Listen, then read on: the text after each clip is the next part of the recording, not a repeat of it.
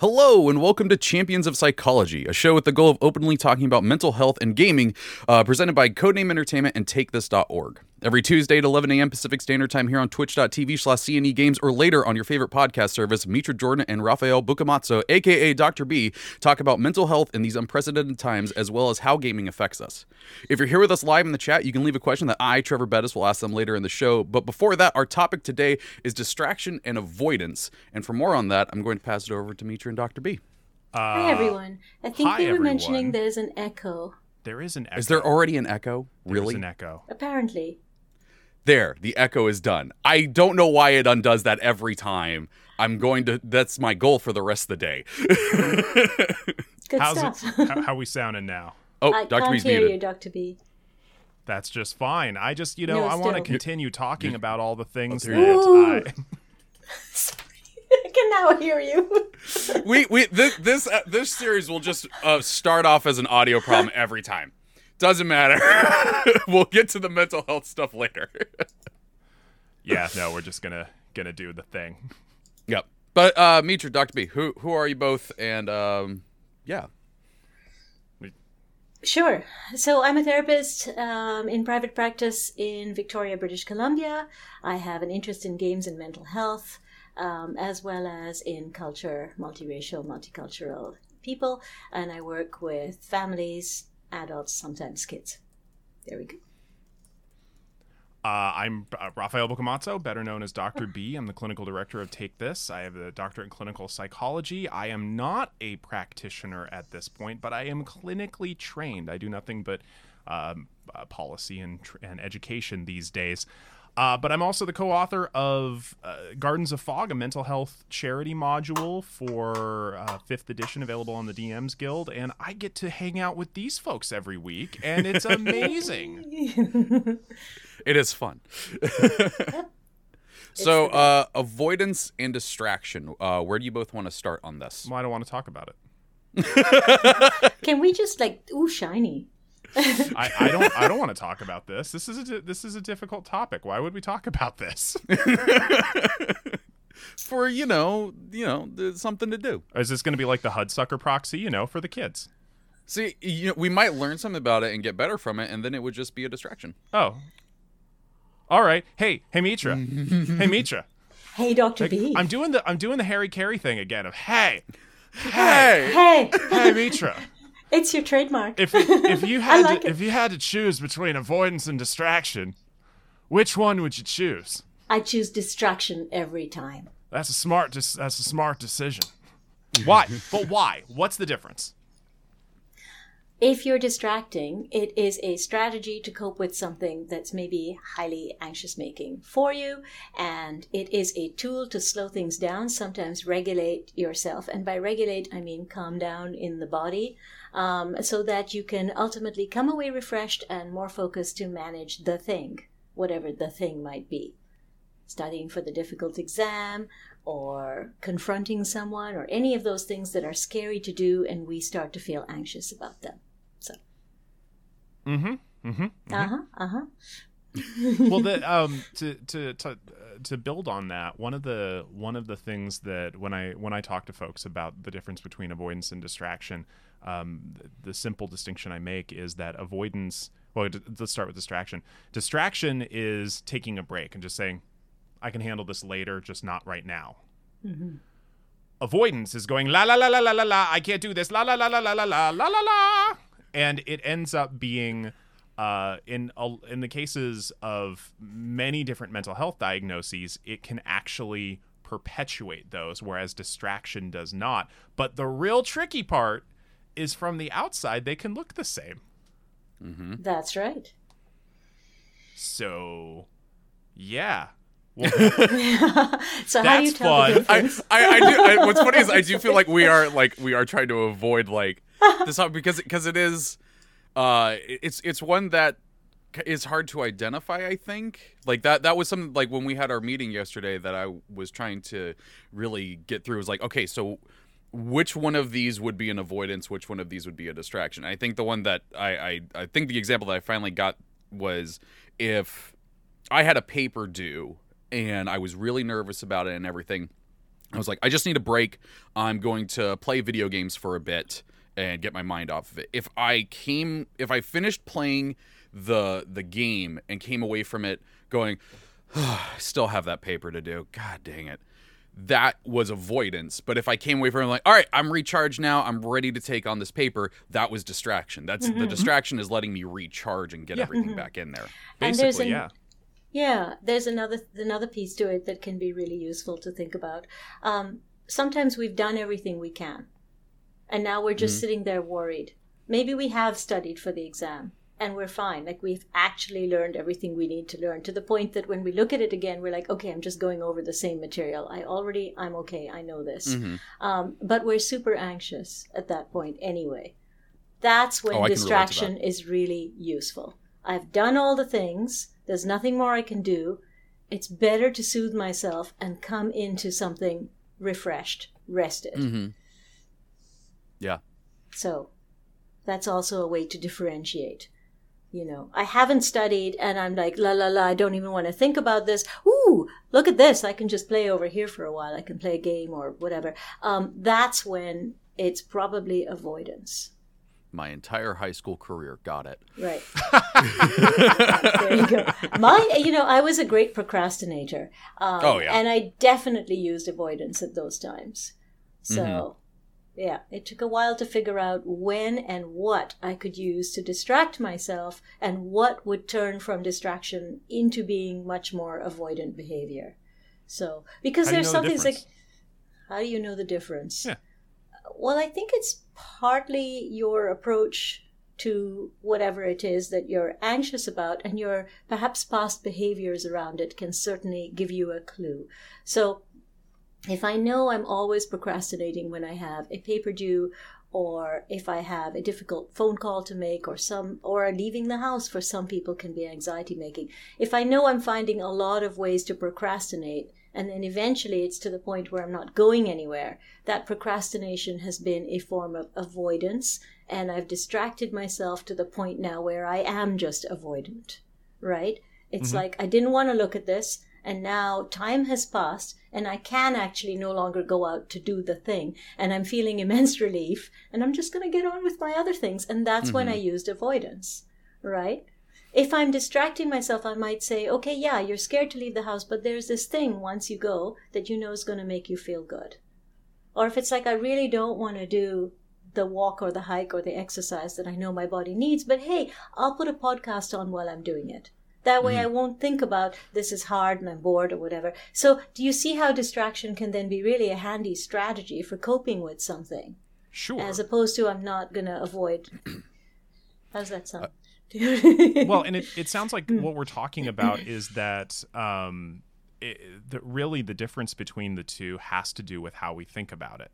Yeah. Um, you know, can I do the thing or can I really not do the thing? Or like, am I basically, am I capable just not right now? Or am I not capable of doing in the future? Or is this like so bad that I don't want to do it? I can't do it. I can't do it. I can't do it. And um, if I'm hearing you correctly, that's really where the difference is.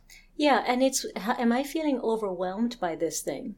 Is it just kind of like tiredness or I'm so overwhelmed and maybe I feel demoralized about doing it? You know, I was never math was not my strength, and so I was never particularly good at stats when I was going through my degree. And don't even get me started about master's level statistics. But uh, but when I was doing my undergrad, I was full on in avoidance in terms of doing stats. I would put it off. I would do other things. I'd clean out the toilets, you know, you name it. And I'd probably do it instead of looking at my stats because I felt so demoralized and I felt I didn't feel like I had the capacity to actually do it. When mm-hmm. I was doing my master's, what I did instead was I got a stats tutor. And that was really helpful. And that made Okay. made it so that I felt when I was sitting down to the work I was doing, I didn't feel demoralized. I knew I had help. I knew if there was something I didn't know how to do, I could set it aside and I could chat with the tutor later. I could get through what I could do and I could mm-hmm. set the rest aside and get help.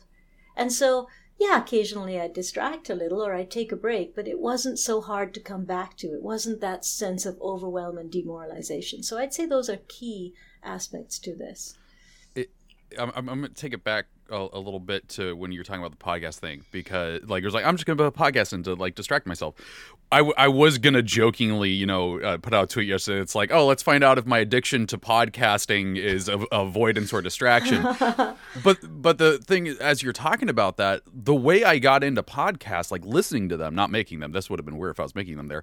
Uh, but I, I got into them because I had a job where I was a parking lot attendant, and my job was to sit in a chair outside and write down car information, and everything, and I'd put a podcast in and listen. And the reason why I did that is because it would, uh, if I didn't, it was like bad for my mental health of just sitting out there, not talking to anyone, being ignored, Yeah.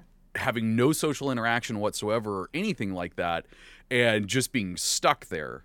And so having a podcast on had just people talking in my ear and was a distraction from it. And I, re- and I was like, okay, but what would have been avoidance? Like, well, avoidance would have been getting so into the podcast I didn't write down any of the car information. Yeah. Avoidance could also look like calling in sick, oh yeah, right? Like not tackling it at all. Mhm. Because that is what happens sometimes. So you found a way to do the job that you needed for the Yeah. income and all that. Uh, you found a way to cope with it. So often Well, distraction is a coping tool. Mm-hmm.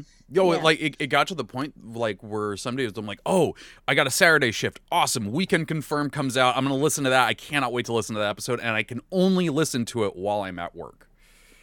So it- yeah, Yeah. th- th- that way worked out. Now making podcasts, you know, end over end. I, I don't know what that is. Well, the, one of the one of the trickiest parts about all this is the fact that outwardly, the again, the behavior can look the same. mm-hmm. Okay, like the for me uh, in call in grad school, we we dubbed this productive procrastination. where oh look, I have a paper I need to be writing. Oh, what? Kitchen? Oh, you're so dirty. Oh, that that actually did sound dirty for a moment there. Um, but the the oh, I gotta clean the kitchen. Well, I guess this paper needs to wait a little bit. But what what ends up happening in a lot of those cases is, um, at least for me, and I'm going to speak just for me because the outward behavior can look the same. It's the internal way we think about it that's so different, which really makes the difference between dist- distraction and avoidance. Um, in those moments, it allows me to turn my brain off because often, like Mitra mentioned, um, I'm very open about the fact that I'm autistic and I, I get locked into thoughts. I get locked into things, and much like Mitra mentioned, I can ruminate again and again and again and again, and I'm really not actually being effective with things. For me, sometimes those distraction behaviors are a way of stopping the rumination and getting sort of out of that tunnel vision, and it allows me to think about things in a different way, um, which is advantageous to me when I actually tackle the issue. Um, I don't know if you know for anybody who's watching this who's a content creator, I'm sure you've had this experience where you're so close to a topic you can't see anything but the thing you're failing at in creating the thing. And then you're like ah, i can't walk away i can't walk away but you do for like a day. And then you come back to it and suddenly oh this is what i was worried about oh i can fix this it's sometimes distraction behaviors are really helpful in that respect not just to sort of break us out of that tunnel vision Mm-hmm. Absolutely. And as someone who deals with ADHD, I know all about distraction good, bad, the ugly of it all. but I have learned that sometimes when we're feeling overwhelmed and just need to regulate, taking a minute to distract with something that is soothing to us or pleasant to us actually really helps us come back to the task that is more challenging. So, so I guess the bigger question here is then is like, okay, it can look the same from the outside. So, what sorts of things can you ask, or what sorts of ways can you understand what's actually going on for someone else? Your spouse, your friend, your kids, like, how can you tell whether what they're doing is kind of productive as a form of distraction or uh, compromising of their life if it's some kind of avoidance? How do we know? So, well for me it's am i actually accomplishing the goals i want to accomplish you know that's that's first and foremost if if um You know, we we joked about this that like there are certain video games I just can't play. I not when I not when I have things to do, because I get way too into them. I Skyrim um for the for the 15 gajillionth time, and I swear this time I'll be a battle mage instead of a sneaky archer. Oh, that, I that's swear the that's I'll the real it. I'll actually do it. but it's uh, if I you know if I'm using certain things that I can pick up and put down, and and that's where figuring out what's what's a good distraction behavior for me, um, is a good thing. Like I, I- mentioned this to you both yesterday. This is part of the reason I'm such a fanboy for Idle Champions is because I can pick it up and put it down easily. Okay. It's it's not something I have to go on a two hour quest to get the latest Daedra artifact. It's Yeah. um, I can optimize, I can count some things, which makes autism brain real happy, and um, then I can then I put it down and go do what I do. It's real cool, and so it's it's kind of figuring out where certain things that I think are because both distraction and avoidance in the moment can be comforting. In the short term, both of them are comforting but it's where I'm looking at the long term, um, long term effects and why I can't play Skyrim when I have things to do. Yeah, Or I Stardew can't play Valley World to of a li- Warcraft. more limited extent. Yeah. Well, uh, uh, re- real quick, the thing I want to put in there is like th- this is why I find games that have like that don't have quick save just so annoying. I'm just like I I gotta I need to I gotta I can't I gotta and I'm gonna lose. Okay, bye. yeah.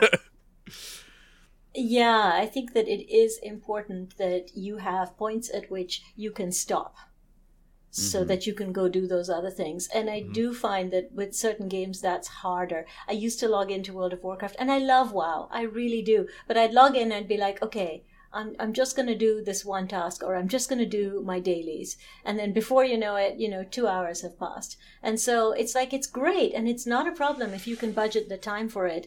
And so that you can think about, all right, I, or if you're the sort of person who really can get in there and just do your dailies and then leave, you know, but you have to determine whether that's something that works for you. And this is where you have to determine how and what kinds of distractions are going to work effectively for you to give you that refresh you need, that regulation you're looking for to get on with your day.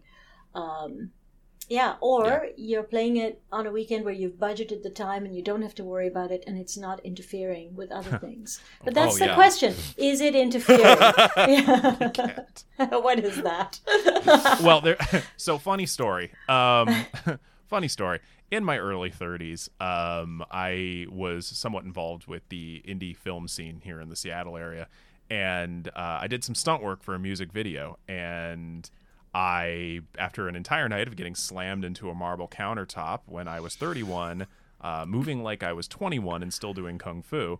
Uh, I woke up the next morning in excruciating pain because, oops, I tore my intercostals, which are the ribs between.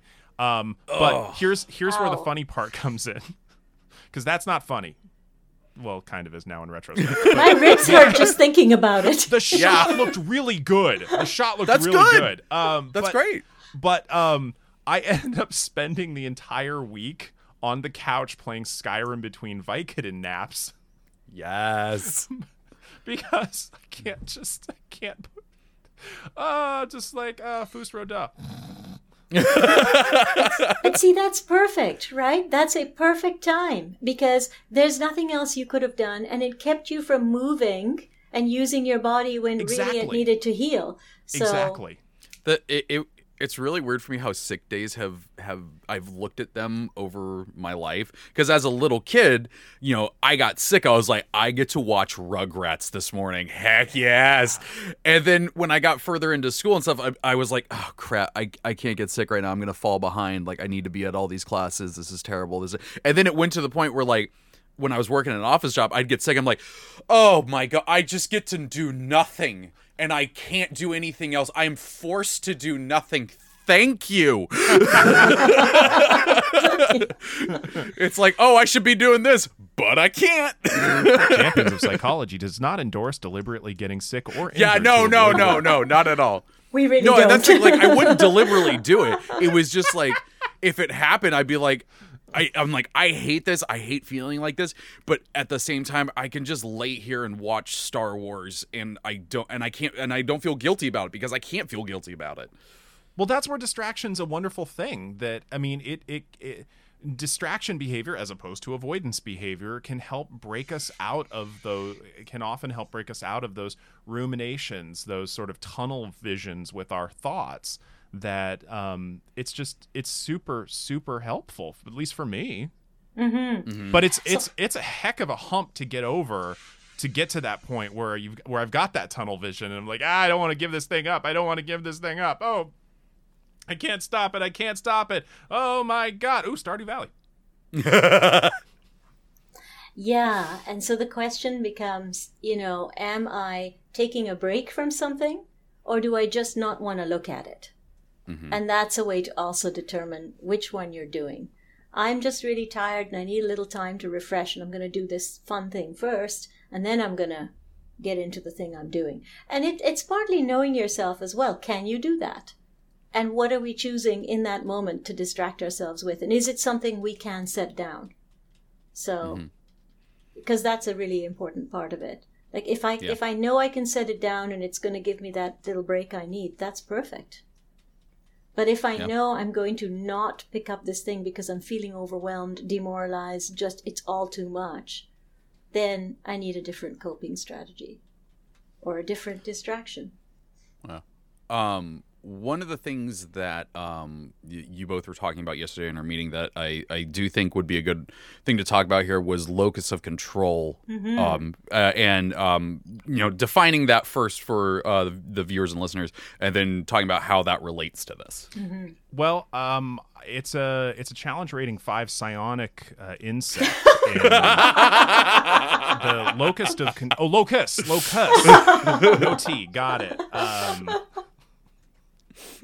Boy, I can't believe I just combined. I can't believe I just combined psychology and D and D into one terrible joke. that's a lobster of control. It was perfect. Welcome to Champions Lobster of of Psychology. control. My student loans are worth it. Seriously, though. Trying here. If the ADHD person is bringing Oh, you back on track, what is No. going on? and, and and the other one was over here just thinking about the lobster of control, just casting spells. I'm sorry. I shouldn't have brought it up. It's a giant flying psionic grasshopper. It's the locust of control. they eat mind flayer crops. So what what is locus of control? Uh, Mitra, you want to take this one? Sure. Since I've derailed everything. I thought you did a really good job yesterday, but okay, I'll have a crack at it. Uh, so there are two locuses of control. There's the internal or external. So an internal locus of control is when you believe you're capable of doing something or tackling something or managing something. You're saying to yourself, uh, say, let's look at weight loss, let's look at exercise or something, okay? Because that's usually a good one. Um, and we say with weight loss, the pounds just aren't coming off. I can't, you know, and you want to lose weight. Let's not look, you know, I'm not trying to pathologize anybody's physical or body choices here. I'm just saying, say you have that as a goal. You're like, I just, the pounds aren't coming off, but you know, here's a strategy I can use, and I'm going to try this next time, and I'm just going to try to eat healthy and take it slow. That is an internal locus of control. In other words, you feel like the motivation for your progress, progress lies with you. You're like, I can take charge of this. I can try this strategy or that one. An external locus of control looks like the pounds just aren't coming off. I'm sure it's my hormones. It's nothing to do with me. Why does food taste good? You know, it's not my fault. And, you know, I went out yesterday and my mom bought me this really big burger and it was, you know, it was delicious, but she bought it. Maybe she shouldn't have bought it for me. And that's where your locus of control is external. So I, I thought that- we were. Uh, I thought we were avoiding blaming mothers here. Uh, we are avoiding blaming. I'm a kind of a mother. Nobody we blames me. I mean, they blame me a lot. Like that's. You. I'll pay for that therapy. What do they want? No. yeah, but I think the point is: do we blame, or do we do we feel like in order to cope with something we have to blame an outside force? that prof was unfair. They gave me a poor grade. I know I did well. Or are we taking responsibility? I know that maybe there was something I missed when I did that exam or that paper. Maybe there was something I could have added. Maybe that's what I'll do next time. And that's the internal locus. So, yeah. Well, and that's I mean that becomes important to a variety um, to a variety of um, mental health challenges as well. Mm-hmm. That locus of control and distraction versus avoidance. I mean, with with distraction behavior, I can handle this. It, it I mean, distraction behavior often does have a more internalized sense of control. I can handle this. I can make a difference, just not in this moment Whereas uh, avoidance behavior is, you know, I, I can't do much about this. There's a helplessness that comes yeah. with a more external locus of control, um, which is, I mean, that's that's characteristic of certain models of depression. That um, basically, there's nothing I can do about this. There's a helplessness that comes with certain models of depression. Um, and uh, I know at least back when I was working with people, helping to empower and create more of an internal locus of control was was a big part of what we would do so often because um, partially because regardless of regardless of the diagnosis and I, I suspect mitra you would agree with this regardless of the diagnosis um, some two people with the same diagnosis coming in and one who's like nothing can ever change. There's nothing i can do about this and one person who's like you know maybe things can get better. Let's see how. There's a big difference in both how they present and their outcomes. Absolutely. There's a difference because there's a difference in terms of readiness to to work and willingness to kind of look at what can change here what can't and it's a, a big part of therapy and making changes in one's life has to do with what can I actually change in my life or in my environment that's going to help me cope better with things? And what things truly can't be changed? You know, if we have a relationship with maybe a, a challenging parent or sibling or, or relative or just friend, we can say, what about my interactions with them? Can I change? I can't change their interactions, but maybe if I make some changes in mine, that can affect some change. Or maybe if I deal with my studying better, that can affect some change. But if you believe there's no change that you can affect, then yeah, that leaves you feeling more helpless and and a little more hopeless as well. And that's that's a tough place to be. Mm-hmm. And then distraction most certainly becomes avoidance in those moments. So that's the connection we're talking about. Um, I think we're going to take a break there to, to, remind our viewers and listeners of our disclaimer.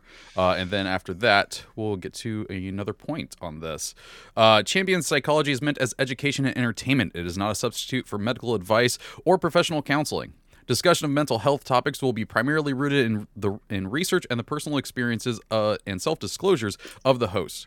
While we can provide generalized education and possible mental health resources, we cannot offer any recommendations, advice, or opinions for any specific persons, cases, or situations. We provide these resources and links at our sole discretion, but have not necessarily vetted or reviewed any resource. We assume no liability for the use of the information or resources on these sites, and we encourage you to use your best judgment. Um, one of the things that I wanted to uh, bring up in, in our the, the, document that we have that has our, our, points here is the role of avoidance in uh, perpetuating various diagnoses.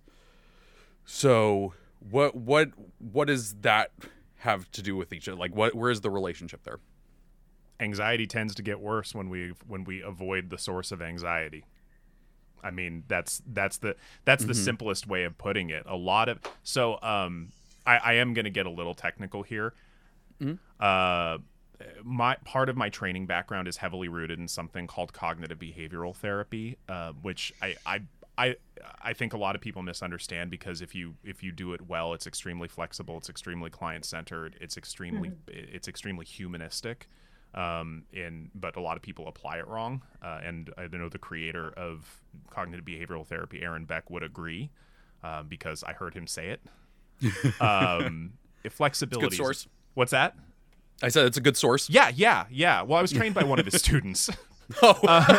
Uh, but the um, but um, one of the things to think about there is the the way he defines fear versus anxiety. Fear is a present focused emotion. I am in fear of something that is happening right now. Anxiety is a future oriented emotion. I am afraid of something that may happen or has a likelihood of happening.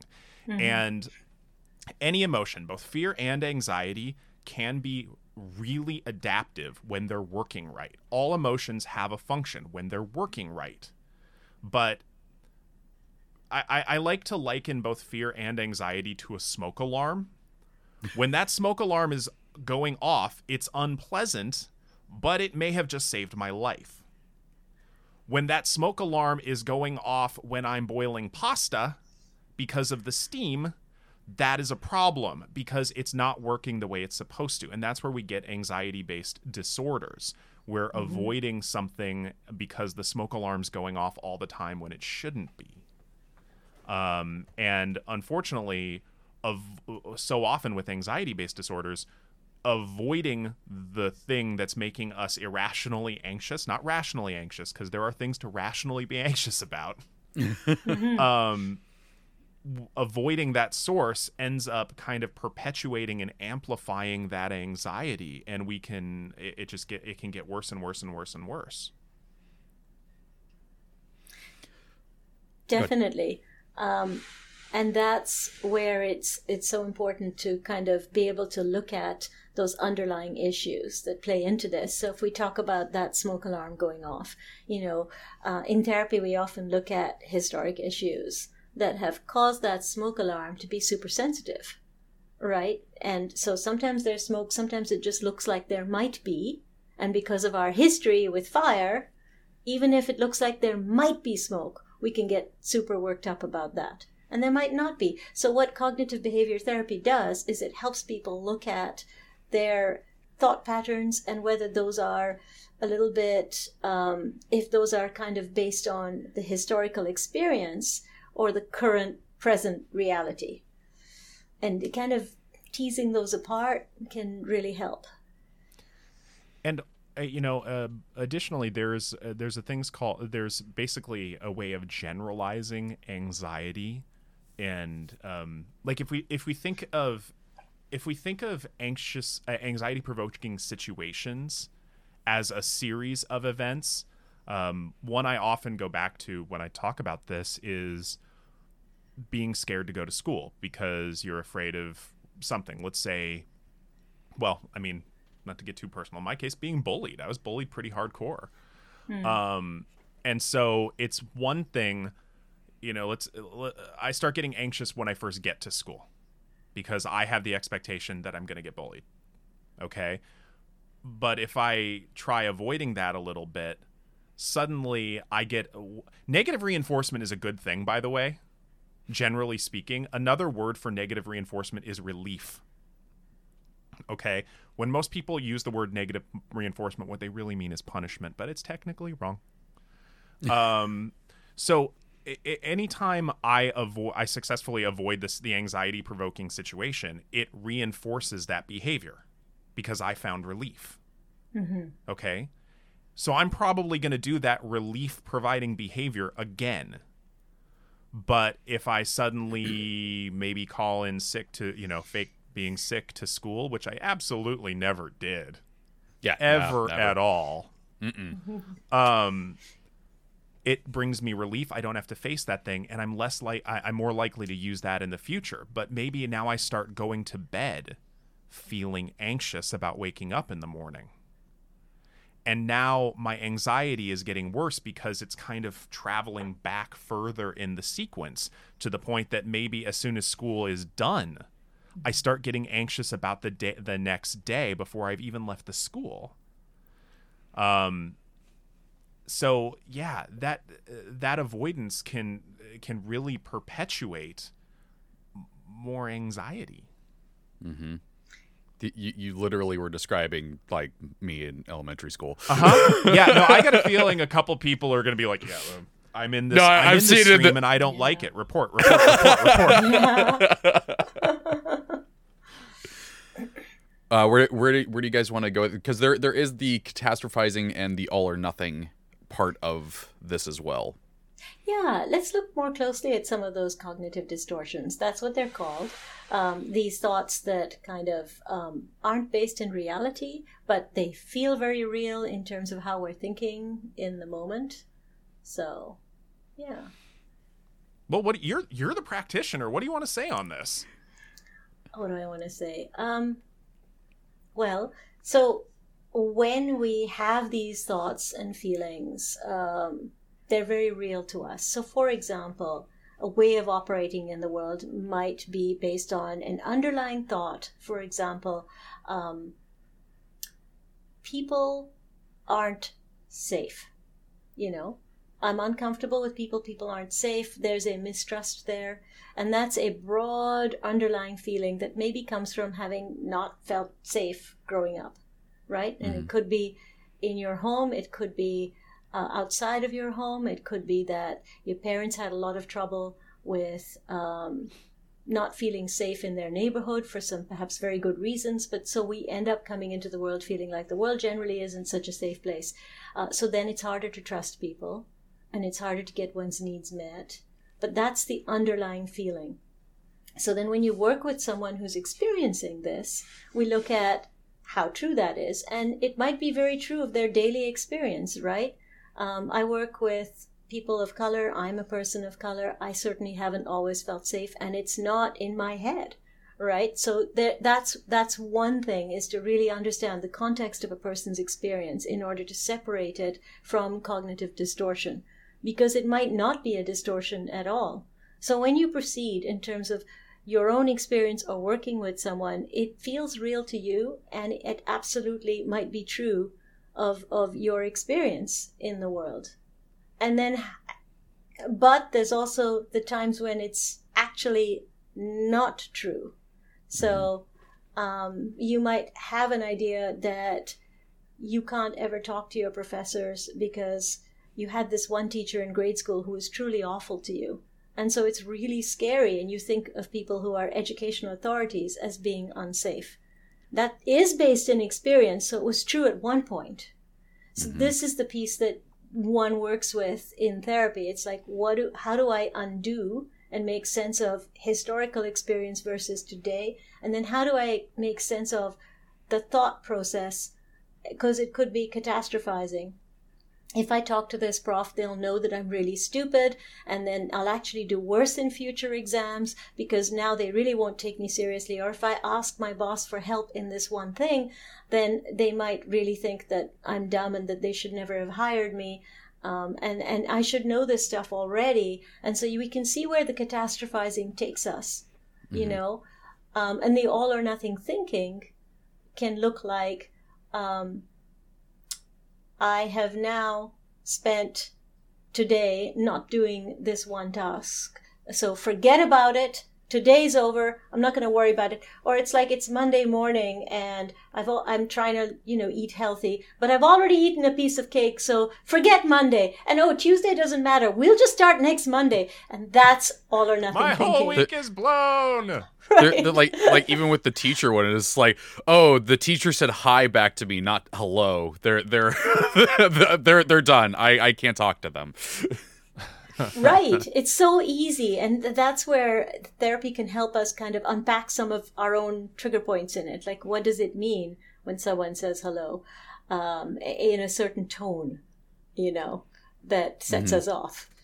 Uh, well, and it it and so one of the one of the questions that I've already seen come up in the chat is does does this one thing mean this other thing?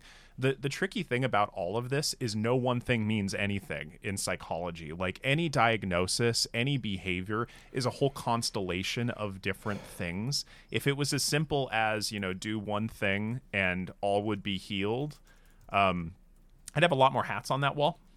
Um, just and the wall would be bigger uh, there there would be a in-ground pool. Uh, there we'd be rich. I mean, if we could solve everybody's problems that way, we would be rich. But it's really complicated, and people can do really similar behaviors for very, very different reasons. Very different reasons. So I, I actually I want to ask Mitra. Hey Mitra, I got to do. Hey, I just Dr. straight B. up got to do the Harry Caray thing. Hey, hey, hey, Mitra. If if someone comes to you with an avoidance behavior, how do you figure it out? I have to get to know them a little bit first, but then I'll look at what they want to accomplish and achieve, and I'll look at what's in the way. So it won't be about, um, because people often come in feeling like they're failing, they can't do things.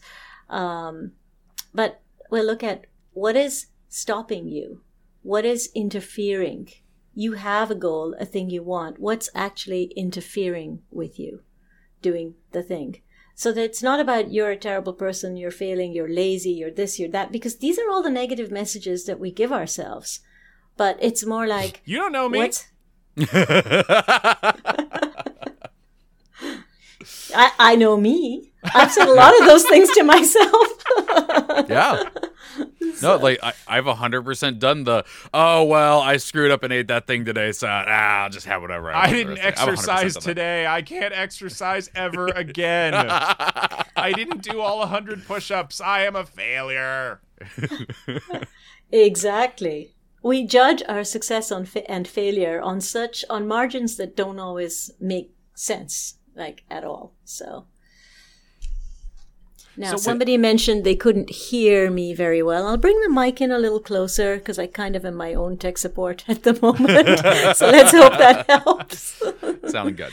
But like, how do you how do you help people figure it out? Like one of the I- I- again back when I worked with people, one of the biggest challenges I saw from folks um, so commonly was this idea of um, outcome versus process.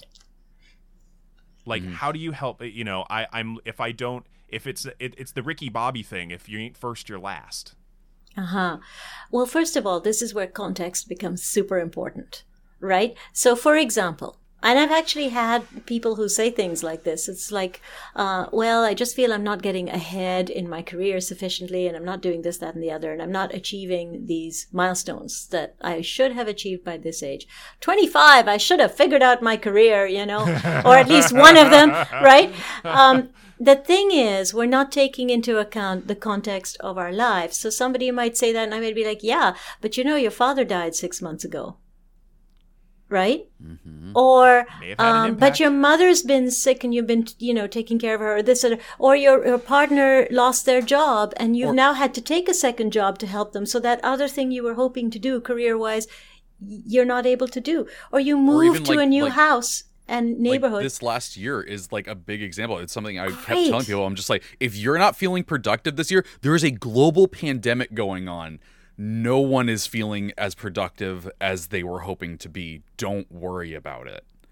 Right. And people do tend to forget there's a pandemic. Yeah. Not in terms Yeah. of their behavior, but in terms of the impact this is having on their developmental course, if you will.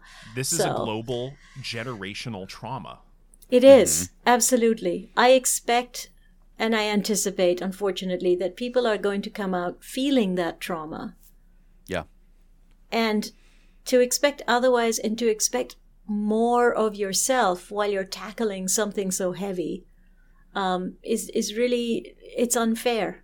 We do that. We sort of eh, create a version of reality that doesn't include the parts that we've maybe normalized because they're all around us and we're so used to not seeing them, um, or we somehow forget because they're not part of our overall history.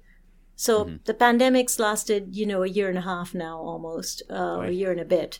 Um, and so in the course of our lives, that might be quite a small portion of our lives. So we have this idea that I should still be doing X, Y, Z, but mm, we're not going to be able to do that. And it's not our fault. It's just life. Yeah. And there, you're bringing up an interesting thing because I mean, we talked about we talked about locus of control earlier, and it's I, I don't know if this is a North American thing, but uh, a lot of the folks I talk to get stuck between this is the all or nothing thinking. Um, like you have an internal locus of control or you have an external locus of control, but really they, it's a continuum. And this is where, um, you know, about 30 odd years ago, uh, Buddhist mind, Zen Buddhist mindfulness started really being brought into certain practi- uh, practices of psychology, particular, particularly something called dialectical behavioral therapy. And um, they they they talked about things like radical acceptance, and what they mean by that is accepting all facets, like a d20. All the sides are real. All the sides are true. Why you only looking at the one? It's not. It's not a one or a twenty. It's everything in the middle. So there are truly things we don't have control over, and there are some things we do. Mm-hmm. And recognizing them both honestly is a huge struggle. Yeah. Yeah, because we want to believe we have control sometimes when we don't. Um, because it's too painful to think that we don't. So, for example, say we're going through a difficult breakup or we're having challenges in a relationship, we might want to believe there's things we could have done differently. Um, and I, I see this sometimes when people are experiencing challenges in a relationship that's maybe had some toxicity or abuse in it, where it's like, well, if I didn't do this thing, maybe they wouldn't have blown up at me. No. They are responsible for their response to you and in the world, and they can determine what that looks like, and you don't have control of that you can only think about your response and your behavior. And even if it upsets someone, they have a responsibility to figure out how to express that upset in a way that is constructive. So, you know, that comes back to what's my locus of control. Um, and even if a relationship is really difficult or painful, it's not my fault necessarily. There's nothing I can do about how other people choose to behave. Mm-hmm. So know, there's actually I, we're getting a little bit um, a little bit off track. Well, no, yeah, I, I, was going to move us over to questions in a moment. Oh, okay. yeah. there is Sorry, one book that I think is really poignant right now, and every every psych student knows this book. Probably every psych grad student has read it but the first two thirds of it are tremendously valuable, if a very difficult read because of the subject matter. And I think, Mitra, you probably know which book I'm going to say because it's just so famous in the world of psychology Man's Search for Meaning. Absolutely. Um, if it, it's a tough read because it was written by a Viennese psychiatrist who who survived um, I think four concentration camps in World War II. Oh. But he came up with this way of finding hope and meaning in the the worst of circumstances. And um, that is a powerful message right now, not only for our own mental wellness, but also um, that hope and meaning gives us the ability to move forward and um, and basically avoid avoidance. Mm-hmm. Yeah, absolutely. Um, okay, so let's go through a couple of these questions because I think they have uh, they can lead us into some good things about uh, strategies to possibly overcome this stuff. Mm-hmm. Um, what uh, Babylon Ranger two two six one says. Uh, what about when you say I'm going to get back to that later, and then get so distracted that you never get back to it? Because I do that a lot. understand that one. Uh, so what are you distracting yourself with would be my first question. And is that working for you? And if it is if it's like a really great break um, you know you could consider setting a timer. Um, you could consider some ways to kind of um, manage your time such that it fits. So there mm-hmm. could be a natural break like i'll do this thing that's pleasant i'll have dinner and then i'll get back to the thing. And so they've got that dinner piece in the middle. So either a timer or some way to change it up. I'll do that thing, set a the, timer, go for a walk, you know, some way to change it up mm-hmm. so that you can transition better to the other task. Because transitions help. Yeah, no, that, that actually works really well with uh, what uh, Monkey House has uh, question is, which is how do you successfully move from distraction uh, and avoidance if you uh, have been largely successful in spite of using them? So, like, basically, how do you move away from it? How do you? Well, that's my my first suggestion is going to be um, because everything is so individualized. If you're concerned about your, what you need to be doing, find a good mental health professional who can work with you, get to know you better, get to understand your motivations in a way that stre- that a couple of streamers cannot. Um, the um, they are going to be able to get into the nitty gritty in helping you because there's like we've said there's a lot of different reasons people can do the same behavior Um, but I will answer for me because of my inattention symptoms. What I what I do is I count things. Like I I I I try and make quantifiable the things that I do in a given day. And one of those things may be even rating my own emotional output or outcome. Mm-hmm. Like if I do X behavior on a scale of 1 to 10, what's my distress level later? Yeah. If I do Y behavior, what's my distress level later on a scale of 1 to 10? And mm-hmm. if I over time successfully figure out that one of those behaviors results in less distress, even if I'm just as successful, I want to really gravitate towards the one that gives me less distress and same success level. Mm-hmm. Absolutely. I can say that, quite honestly, I used to have terrible trouble with um, distraction. And um, it took me a long time to realize, and this was when I was younger, fortunately, before I became a therapist, but uh, I used to have. Um, a lot of avoidant behaviors because I would be feeling super anxious about something. Um, and the something wasn't even necessarily directly connected to the task I was doing. So I wouldn't necessarily, for example, be anxious about going to work, but I would have terrible trouble leaving the house to get going because my state of internal overwhelm was so high. Mm-hmm. Now, of course, then if I made myself late for work, as you can imagine, that just made the day worse.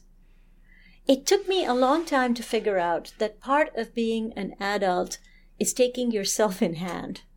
Taking that small, slightly dysregulated internal child self sometimes, or a self that's not coping very well, and sort of saying, okay, we need to do this differently so that you can cope better with today. What are we going to do? You mm-hmm. know? And you have within you that capable adult self, and you have within you that highly anxious self sometimes that is maybe connected to something else. You know, the anxiety you might be experiencing could be due to something totally different that is outside of your control. But then you end up with these avoidant behaviors because you're so overwhelmed. Like going to work was just like lots of people, lots of activity. I was working as a chef in those days. And so there's really, you kind of have to be on to cope with that. And if you're feeling at all dysregulated or just anxious, it makes it much harder. So you can see how the avoidant behavior got connected with that, even though the underlying anxiety was not connected to it. So if that helps. Um, oh yeah. Uh, the uh, Rogers uh, seven seven three says, "Well, there's uh, also using a small task like doing the dishes to help distract you enough to."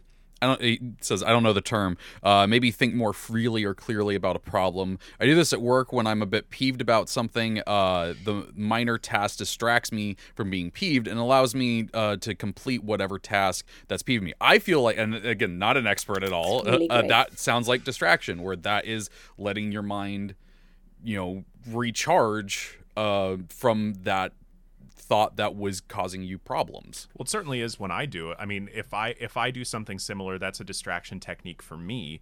Um, but the when I get into you know this sort of tunnel vision thought, I'm going to mix metaphors here. Um, the hamster wheel just keeps going around and around and around and around and around and around and around, and that's my way of just kind of slowing down that hamster wheel, stopping it, let the hamster go off for a moment, figure out is the wheel really what you want to be doing right now, there, little buddy, and then just kind of come back to it if and when you know with a sort of fresh pep. And so um yeah i for for me those sort of distraction behaviors are a great way for breaking me out of that sort of hype uh, in some cases literally in my hyper focus because you know autism Uh, not only that, but they're fantastic for reasserting a sense of control. Remember, one of the things we're dealing with, particularly with avoidance, is feeling out of control in some way, feeling like we're in a you know, kind of overwhelm in terms of whatever it is we're trying to avoid. Um, so, if we can do a task that's small and simple and con- concrete, right, we can feel a lot better. We can feel like we've done something that we could do that that feels good to get those tasks out of the way. They're a break. We're standing up when we're doing the dishes so we're using our body differently and that also really helps with the um, with becoming more regulated physically. So yeah, going for a walk, any little task that is a break acts as kind of a bridge to another activity and can be a place to rest. So, Yeah, if it makes me feel more empowered versus disempowered, hmm. then I'm probably going to do it again. Mm-hmm. That's that's that's at least a hint to me. If I feel more empowered, that it's more of a distraction versus avoidance behavior.